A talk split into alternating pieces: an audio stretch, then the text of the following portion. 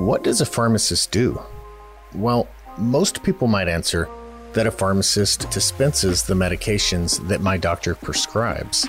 Now, I work with a ton of great pharmacists, and one thing that I don't generally see is excitement about pills in a vial. And this is probably because pharmacists have been trained to do so much more. So, what can you get excited about in your community? To find out, let's go beyond the scripts. Welcome back to Beyond the Scripts. I'm Will Tuft, and with us today we have Scotty Sykes. Now, Scotty Sykes is somebody that uh, most of us who are out on the trade show circuit have probably recognized from uh, years of being out in the industry. Scotty, thanks for joining us. Glad to be here, Will. Uh, appreciate you having me on today. So uh, everybody watching, if you're watching the uh, the uh, video feed or if you're listening, may probably recognize you, but also uh, be familiar with your family, huh? That's right. We, uh, you know, Sykes a company here. I've uh, we've been doing pharmacies for about 35 years. my dad got started in it with some local pharmacies. we went regional from there because we got kind of known for fixing troubled pharmacies, if you will and from there it just spread uh, nationally and and here we are today with pioneer rx so it's been a it's been a, a fun ride and uh, continues to to evolve and change which which keeps it interesting. Yeah i was kind of wondering about that you know um, there are a lot of accountants out there a lot of uh, financial advisors and, and financial uh, sectors and, and specifications. How'd you end up in the in the pharmacy thing? Was it like your dad was kind of hanging out at the coffee shop in the mornings, hearing the pharmacist complain, or? well, th- this was a long time ago. This was before really a lot of insurances and 50% gross margins. Uh, so back in the late 70s, early 80s. And uh, he worked with a few local pharmacies here, uh, you know, and as a few, just a couple of his clients. And he realized, hey, these guys make pretty good good money here with these types of margins, and um, so he started kind of looking for other pharmacies, and and the word got out, uh, the quality and quality work and the proactive, um, you know, approach that we take here, and uh, it, it, got out to some regional wholesalers, and uh, we started picking up some pharmacies that we're looking for specific industry expertise and for pharmacy and um, and then we we got with some national players and and got into some trade shows and um, that was that's that was about 2010 or so. Um, and then from there it's really just taken off as uh, as we've been uh, doing a lot of presentations and getting in front of the industry on accounting and ta- tax topics that are that are uh, relevant to pharmacies in particular. So um, it's uh, that's kind of how it all that's kind of how it all got going there. It seems like it like it's kind of a perfect fit, kind of a natural formation because especially back then. Uh, I feel like pharmacy programs probably didn't focus as much on the business end, on, on the entrepreneurial end, the financial end. Uh, seems like years ago was probably much more of a, you know, medical training only kind of thing pharmacies out there in general need to see it because uh, if, if, you're not seeing that opportunity, if you're not reaching out into different uh, areas in your practice and, and what you're doing, serving your patients in your community, uh, you know, just filling scripts is going to get you behind. So um, you, you got to evolve with the, the, the, times and and especially in, in this day and age with the post COVID, so to speak, and um, where we go from here. Yeah. I mean, in, in the past few years, just with the pressure from PBMs and reimbursement, and then, you know, COVID has made everything just um, that much more challenging in the past, you know, 12 months or so. Like, it, it really seems more important than ever that you can't just concentrate on being a pharmacist anymore. You really have to look at things in a, in a much larger scope if you're an independent pharmacist. You really do. You have got to. You you just can't be a pharmacist out there filling scripts. Um, you know, unfortunately, we see a lot of pharmacies that are still doing that. They're not.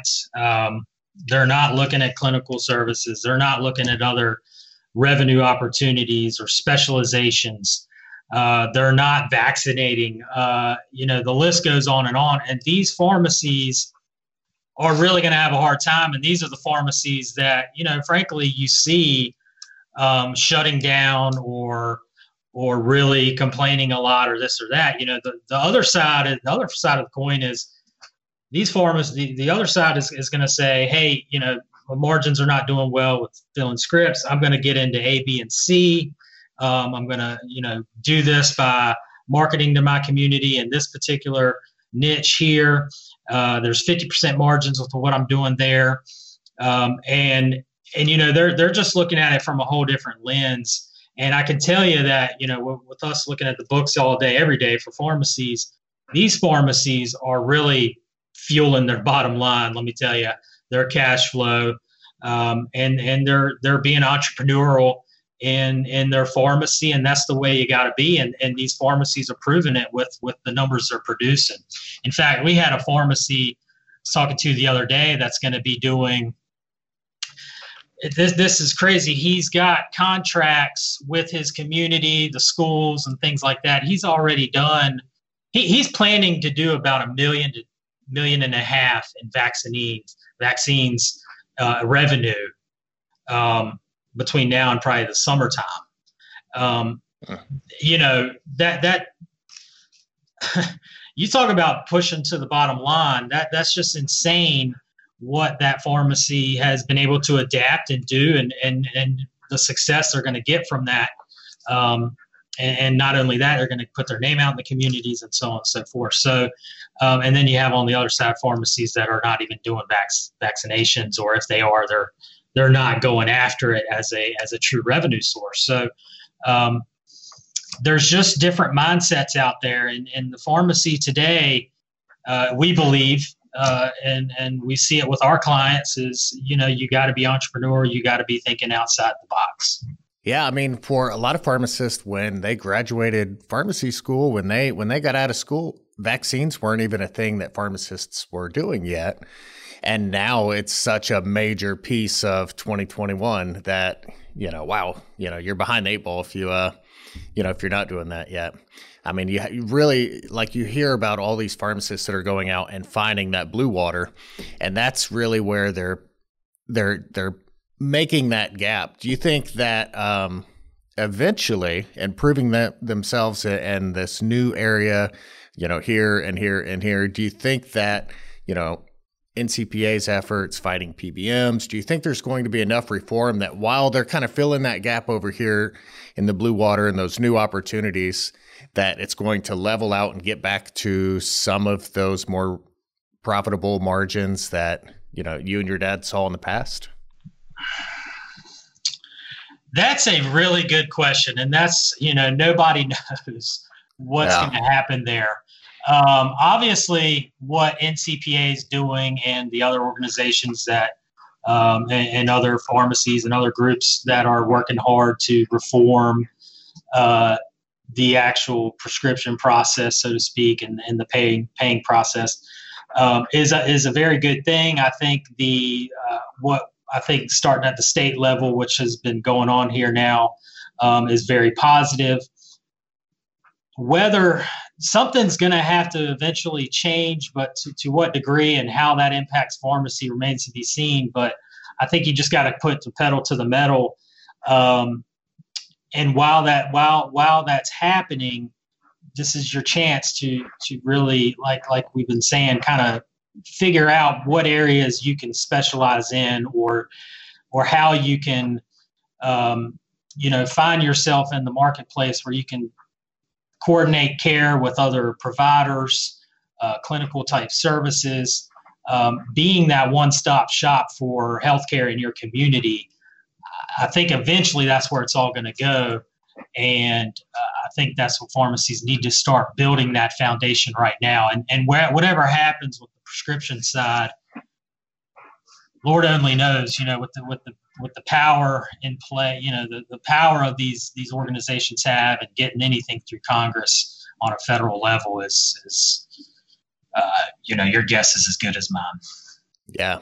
It'll be interesting to see. It's, I mean, that's one thing that it's a big topic that everybody kind of hears about prescription drug prices and this and that. But most people in the world just have no idea how the the copay that appears on their receipt gets there, and, and there's just you know that's definitely one of the problems. But so there there's a lot of uh, a, a lot of things to complain or worry about out there for sure, but there's a lot of pharmacies that are doing really well, and so they're growing. You guys have a couple webinar series that kind of focus on that. You guys have courses that are helping pharmacies buy, sell, grow. Um, so you've really kind of tailored some some tools in those markets. What are you seeing out there with you know pharmacies that are doing well, that are growing? The pharmacies that are opening new locations, you know, how how much of that are you seeing? What are they doing different? Is it just a is it a mindset? You know, I'm I'm gonna I'm gonna buy while uh, while while the opportunity is prime right now.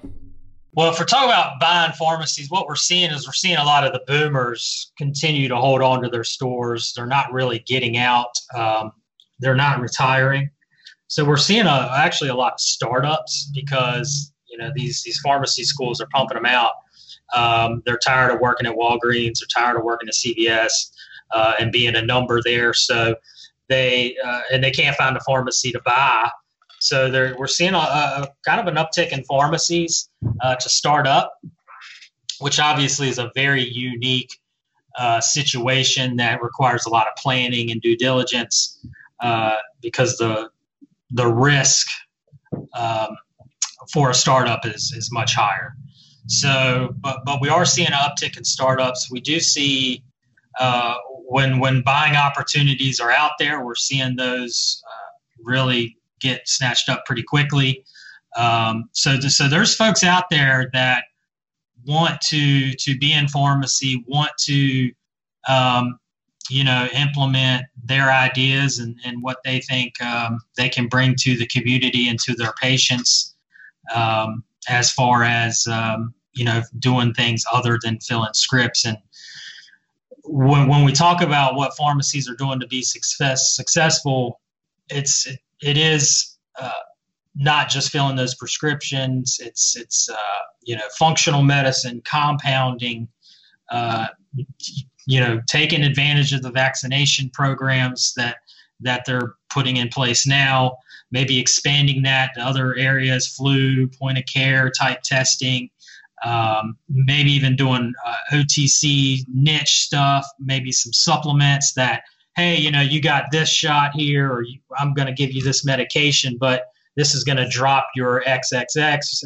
you know, whatever mm-hmm. it is. And so here's a supplement to um, to to counterbalance that, and, and there's a 50%, 60% margin on that supplement. So it's that entrepreneurial you know mindset that these pharmacies have uh, you know going back to what you mentioned it's it, it is a mindset that these these pharmacies have and you really have to have going forward from this point.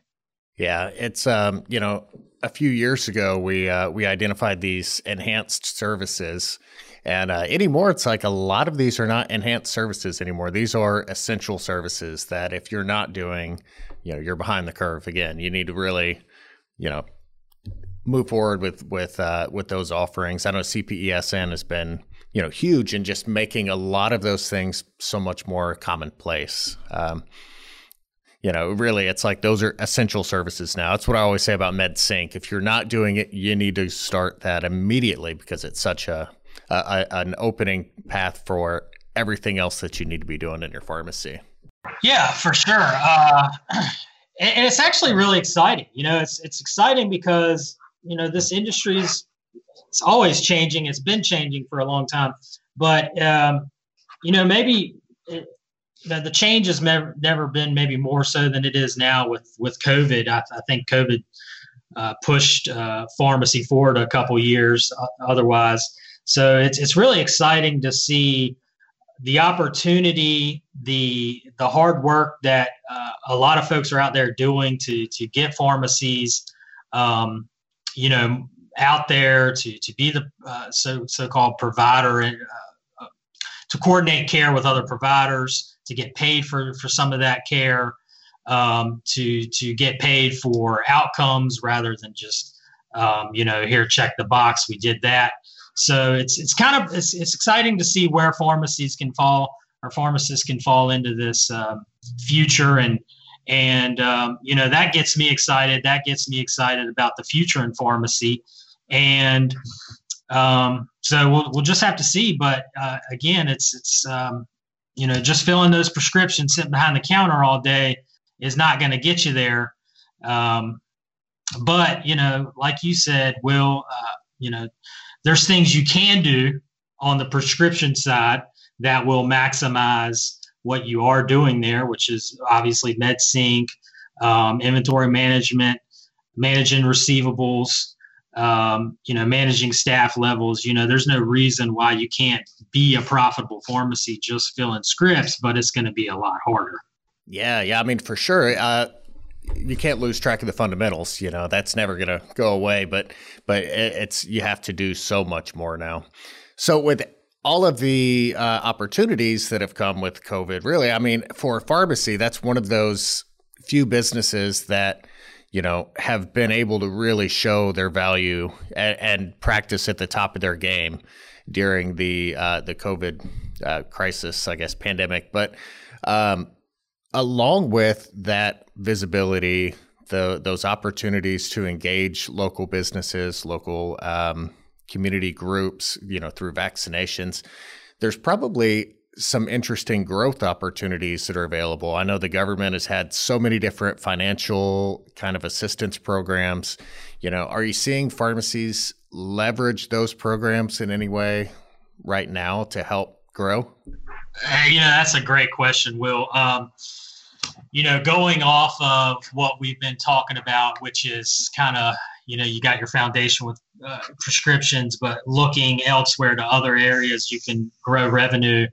And having and, and, and I've said this as, as bad as COVID has been, the relief programs that pharmacies have been able to attain through that have somewhat been a blessing in disguise because this is cash flow that these pharmacies have been able to add to their balance sheets to really give them um, uh, an additional leg to really then grow off of with these other uh, revenue opportunities or or maybe venture into other areas um, that they can focus on. And, and, a strong balance sheet with a with a strong cash flow is going to help you do that a little easier um, than otherwise you would have because instead of just trying to manage that cash flow manage that cash flow um, you know you're not really going to be putting 100% effort into maybe these other revenue ideas or programs you want to implement. So that that cash infusion from the ppp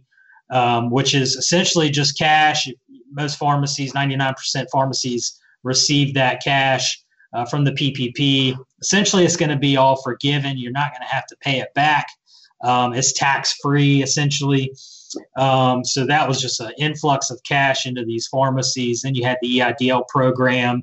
Some pharmacies got that. Uh, the EIDL grants. Uh, there's some credits out there um, for your employees that you were able to attain, um, and so on and so forth. So this it's really been this the, these relief programs have been really um, uh, you know perfect timing in my in my idea where you know these these balance sheets are, are building up and and then you can grow off of that um, you know in the future this year into next year and so on. So um, you know and the tax benefits they've thrown out there in addition to um, is just preposterous really uh, which has been keeping us busy. But uh, there's there's plenty of cash out there in these relief programs that pharmacies sh- should have been able to obtain and uh, like I said, a strong balance sheet. You can do a lot. You got a lot of leverage with a strong balance sheet. Yeah, you mentioned the PPP uh, program. I think pretty much everyone's heard of that. You mentioned another one. that was the IDL. What was? Uh, I don't guess I'm familiar with that one. That's the economic injury disaster loan. So that is actually a loan. Uh, it was up to 150. Now they expanded it to 500,000 but that is a loan at three and three quarter interest rate, so very favorable terms. There are conditions on how you use those funds, so you do have to manage that. Um, but uh, you, you pay it back over 30 years. Payments don't start until January of 2022. Uh, so if you know if if you uh, meet those requirements, which pretty much anybody could essentially. Um, you could get you could get your hands on a EIDL loan. Uh, you, of course, there's terms and conditions you uh, need to understand about that, but um, yeah. So uh, there's the employee retention tax credits, uh, which most pharmacies are not going to be eligible for. But I got to mention it because they're very significant in terms of relief and, and cash flow. Um, so we we've been taking a look at that. Um, you know, there's changes with the tax where you can pretty much do 100% write-offs 100% depreciation. You can go back and make those changes when the rules weren't that way years past. For example if you had usp 800 upgrades or some serious improvements to your pharmacy. So there's just a whole list of, of ways uh, pharmacies can get that extra cash. Yeah i mean what about uh, drive-through accommodations curbside accommodations all of those different practices that pharmacies had to kind of immediately learn and start doing and and figure out you know is there some some uh, relief in that area? You know that's that's a good question. The employee retention tax credit uh, you know essentially that was not on our radar at all uh, in 2020 because if you got a ppp you really couldn't get the ertc credit and uh, they changed that at the very end of 2020 with the uh, Consolidated Appropriations Act. So all of a sudden, we're like, okay, what is this credit? Because again, 99% of pharmacies got the PPP. We didn't really focus on the ERTC. But when we look at the ERTC, you have to have, to qualify, you have to have a 50% drop in revenue um, quarter over quarter, so 2020, 2019, uh, which most pharmacies did not. So you're not going to see a drop in revenue like that. Um, of course, if you did, there's no requirements that it's due to COVID. It could be really due to anything uh, that's reasonable. I mean, uh, you can't, you know, be split up a company or something like that. But um, so a 50% drop in revenue, or uh, you experienced a shutdown, uh, and that's where it gets really subjective. Uh, you're going to have to really dig into the weeds there, but essentially uh, most pharmacies were required to stay open and uh, going and voluntarily closing your doors, which many pharmacies may have done, um, according to the IRS, is probably not going to get you qualified there. But um, we had an instance where a pharmacy, uh, to maintain social distancing, uh, had to cut a staff member, a technician. Um, and obviously that impacted uh, his operations and uh, pretty significantly uh, when you're down a tech. And um, so we were, you know, we're exploring the credit there. Or if if you have an instance where uh, a rest, a pharmacy has a cafe or a gift shop, and that was required to close, you oh, could yeah. you could find an eligibility window there. Um, so again, these credits are very substantial. Uh, so um, just something to be have on your radar for sure. Gotcha. So uh, a lot of pharmacies out there probably, you know, if you get that PPP loan, uh, that money has to be spent in a certain way, right? That's right. You got to use it on payroll costs, which can be uh, pretty much wages, uh, and health insurance is also included in that. And then you got to use it for, or at least um, sixty percent has to be payroll. The other forty percent can be um, rent, utilities, those kinds of things. Um, but most pharmacies, uh, you have 24 weeks, uh, what they call the cover period, to use those funds. So most pharmacies will easily be able to use that up for payroll. Um, but if we're talking about the ERTC credit, employee retention tax credit, we just talked about, you have to do you have to time those two programs on what you're claiming and how you're claiming those wages because you cannot double dip on wages. So I can't claim PPP forgiveness on wages here and claim the credit on those same wages I'm, I'm, claiming forgiveness on. So you do have to, there's some planning involved when we're talking about the, the two programs. Sure. So a lot of pharmacies uh, have probably seen, you know, change in day supply, um, a little bit change, a little bit of change in what kind of prescriptions they're getting for a little while. Uh, but overall, I feel like claim volume isn't down that significantly. So if there's this pot of money over here that needs to be spent in a specific way. Theoretically, that's going to free up some other uh, some other funds that that pharmacy has available. So in 2021, if uh, a good friend of yours, a client comes to you and says, "Hey, I've got some, you know, uh, some freed up funds at my pharmacy. Where should I focus that tool?" It really is going to depend on, uh, you know, each unique situation, obviously. But, um, I, you know, we like to see. I, I like to see a, a, a cat or, or current ratio on the balance sheet of about two and a half, three to one if there's excess, I want to see it closer to three to one. So when we get a three to one current ratio, that's where I'm going to be comfortable. So if we're uh, if we're, if this cash has gotten this current ratio, which current ratio is current assets divided by current liabilities. So if it's three to one, you have three dollars of cash receivables and inventory for every one dollar of current debt. So that that that's a liquidity ratio in a pharmacy, and we all know cash is king in a pharmacy. So if you're at three to one, you have a nice little cushion there. Uh, and that's where I want to see a pharmacy. Now, if we if if that current ratio gets five, six, seven plus to one, which is pretty rare, but it does happen with little debt or something like that, um, then we're going to look at um, maybe uh, leveraging it inside the pharmacy or even going as far as retirement, some some high powered retirement plan options um, to sock away that cash and lower their taxable income. So, um, great question, but uh, I, would take away from that get to that three to one current ratio um, is is your number one goal. Once you get there, hey, you know, see see what opportunities can come up. Yeah, yeah, absolutely. I mean, is is that does that open the door to make big improvements in the pharmacy? What if you know my debt to income ratios pretty good?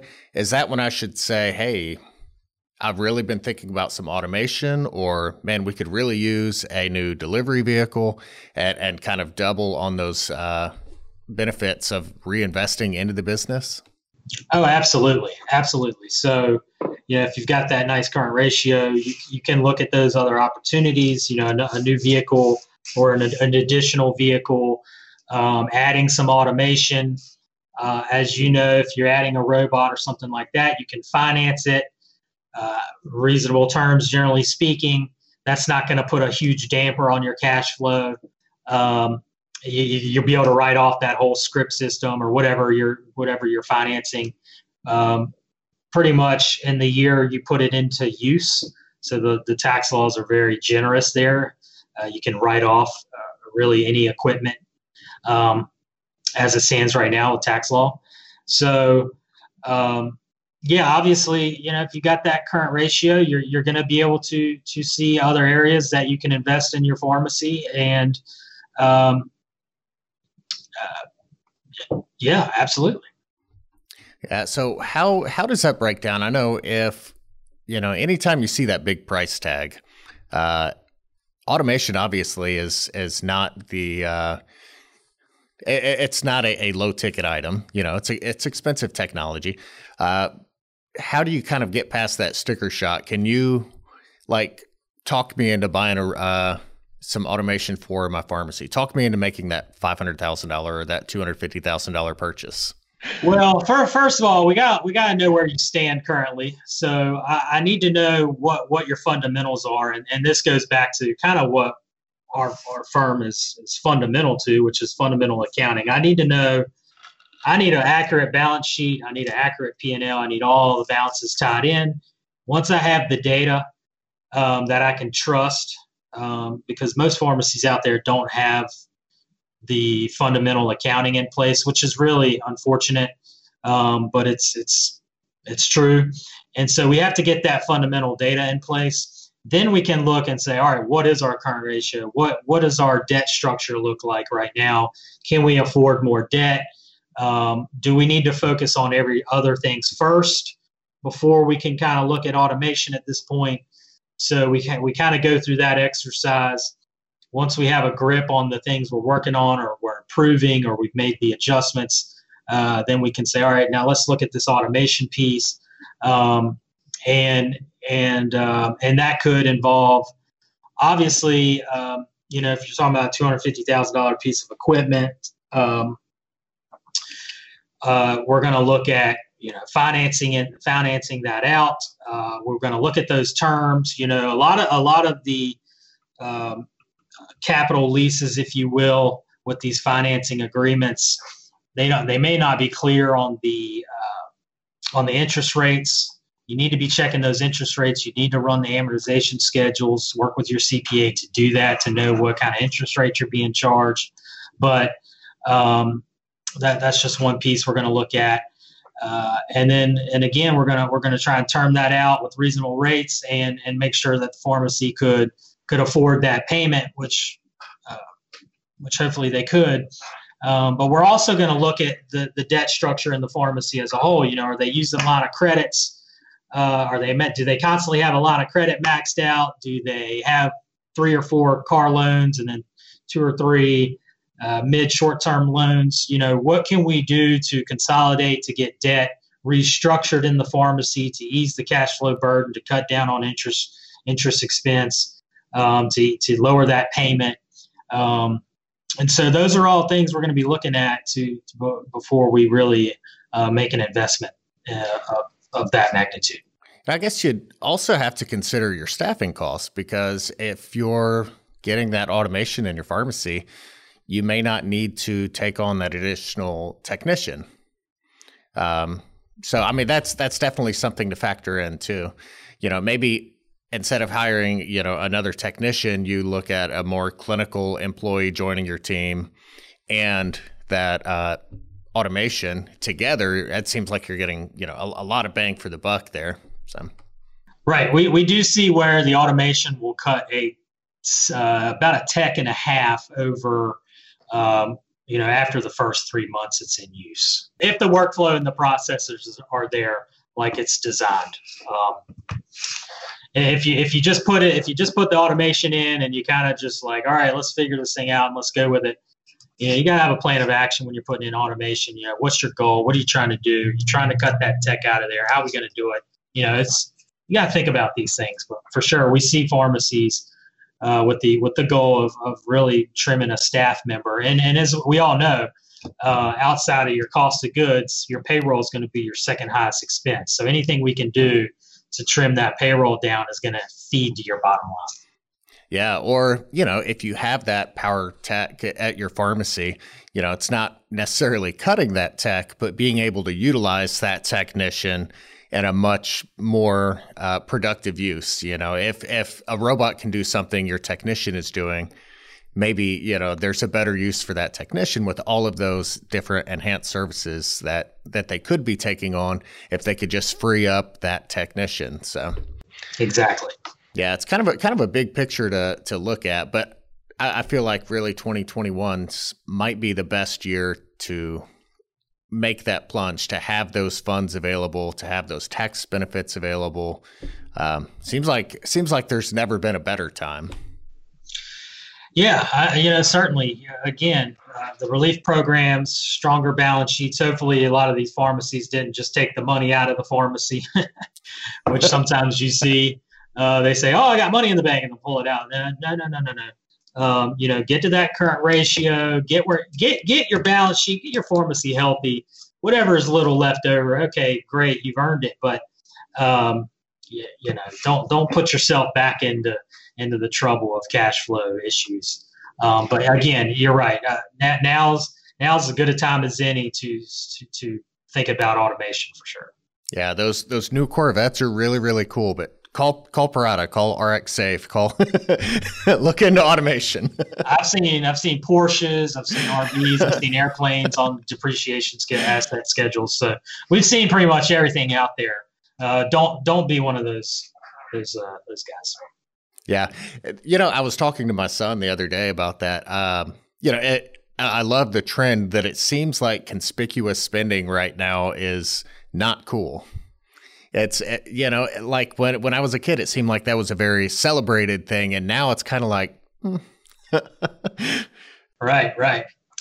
Um, but you know, we'll, we'll, see a few Teslas out there. Uh, you know, um, but uh, you know, my favorite thing is getting one of those, you know, regular old vehicles and wrapping it with vinyl and having your advertising out there and you got two or three of those scooting around your community all day long with your advertising um, you know that's very inexpensive thing to do. I love it. Gets your name out there. Yeah yeah. I mean definitely making your pharmacy stand out. Driving around in traffic every day is uh it seems like a real real easy way to build that brand recognition. Easy. So right now we're in tax season, everybody's kind of like, you know, if they haven't done their taxes already, it seems like we focus on tax season in December when it's too late to do anything. Uh, now here we are coming into mid-year. The the people that have you banging your head against that brick wall behind you in December, what would you tell them, you know, mid-year, hey, do this so that December is much easier on you? Yeah. So um, thankfully, we work with clients where we don't have that model. So all our clients come October, November, December. They have a idea of what uh, April 15th is going to look like. Uh, so we're doing these proactive planning really all year. So we'll start 2021 proactive planning pretty much right after summertime. We'll start put, rolling projections out and seeing what we can do for for the year to minimize taxes because all the bulk of tax planning is going to come before the end of the year after you after you reach the end of the year and, and if you're if you're right now looking at your 2020 information hey what can i do to lower help me out for 2020 your options aren't you don't have a lot of options so um, you know proactive planning first but to get there you got to have that fundamental accounting in place and uh, that requires full accrual balance sheets. Your your tax returns are tied into your accounting file. You've got the uh, processes in place for daily, weekly, monthly adjustments for receivables, inventory, accounts payable. Uh, all your notes are tied in. Your your margins are, are tied in pretty pretty frequently with some uh, good solid inventory numbers. Um, you know, you're getting DIR fees in there to know what's going on there your payrolls reconciled. So all those things really give you that fundamental information to say, all right, this is where we are on a real basis. What do we need to do to to mitigate taxes? So anybody out there that's scratching their head, looking back at 2020, start with the fundamentals, get that in place, and and and get you know get with someone who can help you do some proactive planning. Yeah, I know that's one of those things that um, I, I see uh, like Benjamin Jolley out there just he loves digging into the DIR fees and everything, and it's almost like a, a whole um, you know additional job description at the pharmacies. But um, you know there there's a lot that man it happens behind the scenes, and if you're not really going out proactively looking for it, it's happening to you instead of just uh, happening in the background. Right. Yeah. You know, DIRs. Uh, we see last year we saw average about 2.6% of revenue was DIR fee. Um, maybe maybe a little closer to 3%, but that's what we saw with our group of pharmacies. Uh, and what we saw our pharmacies doing was they were managing their star ratings to the best they could, five stars as much as they could, get that star rating as high as possible. We even had some pharmacies that actually if like for going back to the automation, if they had that automation in place, they had an extra tech, they put that tech to use, um, you know, managing that DIR fee in the back office, so to speak, um, and, and, doing whatever they could to to manage that, um, the star ratings or the med sync and all that kind of thing that impact that. So we've seen pharmacies um, or in other words, there's a little more control over DIR fees than I think a, a lot of pharmacies think.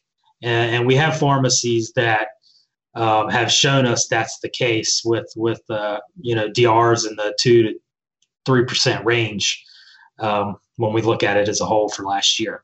Yeah, I mean, open enrollment's such a big opportunity to hit that. If uh, if that technician instead of filling scripts, let the automation do that and let's concentrate on open enrollment uh, coaching. Make sure we're moving those patients to the right plan for them, finding those win-win opportunities. There's just so many opportunities if you are really maxing your staff and, and letting them practice at the top.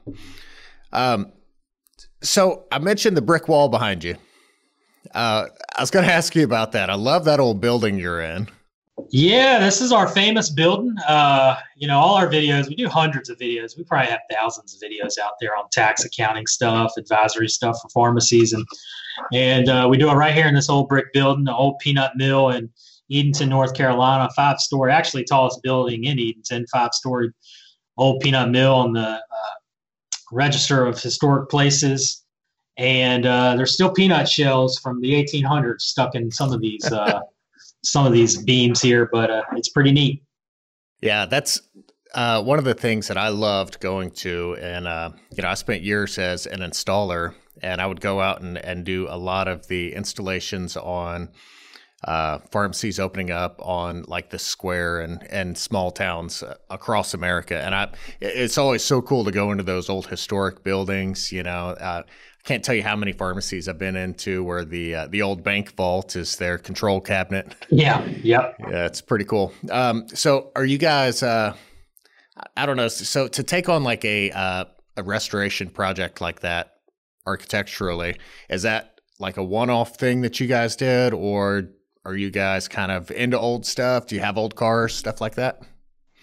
Well, uh, Edenton, North Carolina was actually the first capital of North Carolina and it never got burned during the Civil War. So, quick history lesson. Um, we have Edenton's home to a lot of historic homes uh, from the 1700s, 1800s. A lot of signers of the Declaration were from here. There's uh, old plantation homes here. I mean, it's this place is a really a historic gem. Edenton is, and so we wanted to fit um, this building to to match our community. Um, so uh, you know, we, we rehabbed it and got uh, we got a bunch of tax credits while we were at it because there was a lot of rehab historical structure tax credits, which there's still some out there for those looking at some uh, old pharmacies. But um, that's kind of how we decided to go about it. Uh, we do have some uh, folks here who specialize in these historic structures and, and getting them uh, rehabbed, if you will. That's pretty cool. Yeah. I- I love that look. I think uh, we got the oldest house here in North Carolina that's been identified from 1708 or something like that, right down oh, wow. the street from here. Yep. That's pretty cool. Yeah. So you mentioned that there's five stories there. So uh, I'm guessing it's not a two man operation there if you have five stories of the building. right. So we're on four stories here. Uh, and on the first floor, we have a gym. So uh, we've got a gym to keep us all busy. But uh, at one point we had about I don't know 40 people here, about six mobile, and somewhere around there. But now with COVID, we're down to let's see, we may have 10 people here now, and the rest are mobile out of about 46 folks. Oh wow. Okay, maybe, so maybe 12 are here. Yep. So you guys have a pretty pretty large team. So if any pharmacies out there, are, uh, you know, looking for some financial assistance, some some financial guidance, rather, um, plenty of people there to answer the phones in, huh? We, we got a large team. Again, uh, I think it's about 46 last I counted, about 13 CPAs. Uh, all we do is pharmacies. So this whole team is pharmacy only. And um, so uh, it, it, keeps us busy for sure. Yeah. I was going to ask you too. Um, when you joined up into the family business there, was there ever any uh, reluctance? Was, was your father like, hey, come on, you got to join the family business? Or were you like, Dad, I want to, I want to be a BMX racer. I don't want to, I don't want to be an accountant. well, if I could do one thing else, I would be a, a, a, golfer. I'm quite a golfer, so I would have done that, uh, but didn't quite make the cut.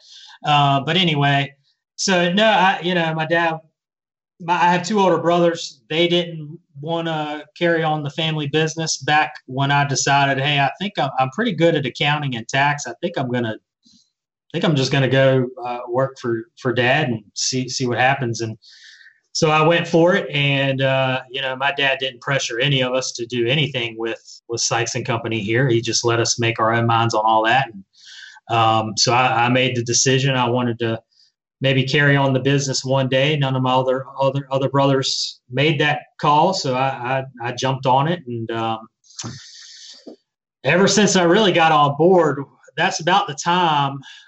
Uh, not soon thereafter, we really went national on a national basis. and so it's uh, it's really been a wild ride ever since. been awesome. fun. It's been fun, except for this year. This COVID thing has been definitely the hardest. Uh, I'm not complaining, but it's been the most difficult time in my career uh, navigating seven trillion dollars worth of new legislation. Um, thankfully, I can say that when I look at legislation, when I'm looking at all things that are going through Congress and what's new, I look at it from the lens of pharmacy. So I can uh, thank my lucky stars that that's the case because if we were dealing with 50 industries here, there's no doubt about it. Uh, most of those industries would would miss out on something because you, there's no way you can keep up. There's just no way. So that's one of the great things about uh, Sykes and Company and, and what we do is we focus only on pharmacy. And so when we're looking at all these changes, and this past year was a great example of that, we're we're saying, all right, what's in this thousand page bill? What does it mean for pharmacy? So um, that that's fun, but it also gives us that unique um, perspective on things. Yeah, which I mean, I I, can't imagine. Um, trying to deal with multiple industries. So, I mean, pharmacy is such a, its own animal, and and it seems it seems like every week it's a a new thing too. It it wasn't like, hey, here's the plan, run with it. It seems like every week it's here's the plan now. so yeah, yeah, and uh, I need a break. I haven't had you know there hadn't been a break since you know we started uh, tax season 2019 back in January, and we were in uh, tax season when March hit with COVID.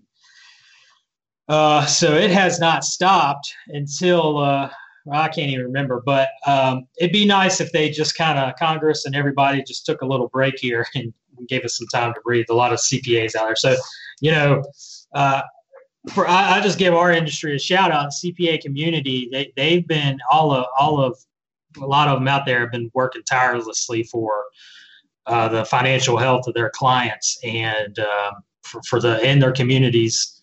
And so um, we kind of not looking for any shout out or anything like that, but they, have been working hard behind the scenes for sure. Yeah, I'm going to see see what I can do about lobbying for like a, a CPA Golf Assistance Day or something. Maybe part of that next package. That'd be nice. Hey, this has been kind of a little break for me, so I, I appreciate uh, having me on today. Well, I, I imagine your phone's been uh, stacking up calls over there, so I'm going to let you get back to work. Uh, anybody out there who has not checked out your website, you want to send them over there. I know you have so many great uh, resources on there. The podcasts, uh, you have like a, a university program. Uh, tell me a little bit about what's on your website before I let you go. Yeah, so we have uh, you know we have hundreds of media resources, articles, videos. Uh, we're constantly putting stuff out there. So there's uh, subscribe to the YouTube channel or anything like that to get those videos updated um, when we push them out. But um, you know, our services, who we are, all that good stuff. And um, of course, you can schedule a call with me there uh, just by going to schedule a call at uh, link at the very top of the homepage and be happy to take your call, see what we can do to help you. And uh, uh yeah, so Will, I appreciate you you having me on today. It's been a pleasure and uh, always a pleasure to work with Pioneer. Uh, obviously, most of our clients are with Pioneer, and and that is our preferred vendor. I might add with uh, with when we're doing the accounting side of things. So uh, you guys do a, a, great job there. Yeah, we happen to have some really really great reports and and great financial uh, support staff here too at PioneerRx. For anybody that's listening that isn't on PioneerRx yet. Um, so also uh, want to make sure everybody knows it's S Y K E S. Uh, just go to Google, look up Sykes and Company, and you'll find the the Facebook page and the YouTube page and all that fun stuff. I'll let you get back to it. Thanks for joining us. Hopefully, I'll see you soon out on the the trade show circuit. Yeah, I hope so. Uh, well, I'm I'm ready. I'm ready to get back out there. All right. Tell everybody we said hi, and I'll talk to you later. Thank you, Will. Take care. Thank you for listening to this episode of Beyond the Scripts, presented by the Catalyst Pharmacy Podcast. If you enjoyed this episode, please support our channel by liking, subscribing, and clicking the notification bell so that you'll be notified anytime we post new content. To stay up to date with all of the latest independent pharmacy news and content, follow PioneerRx on your preferred social media platform.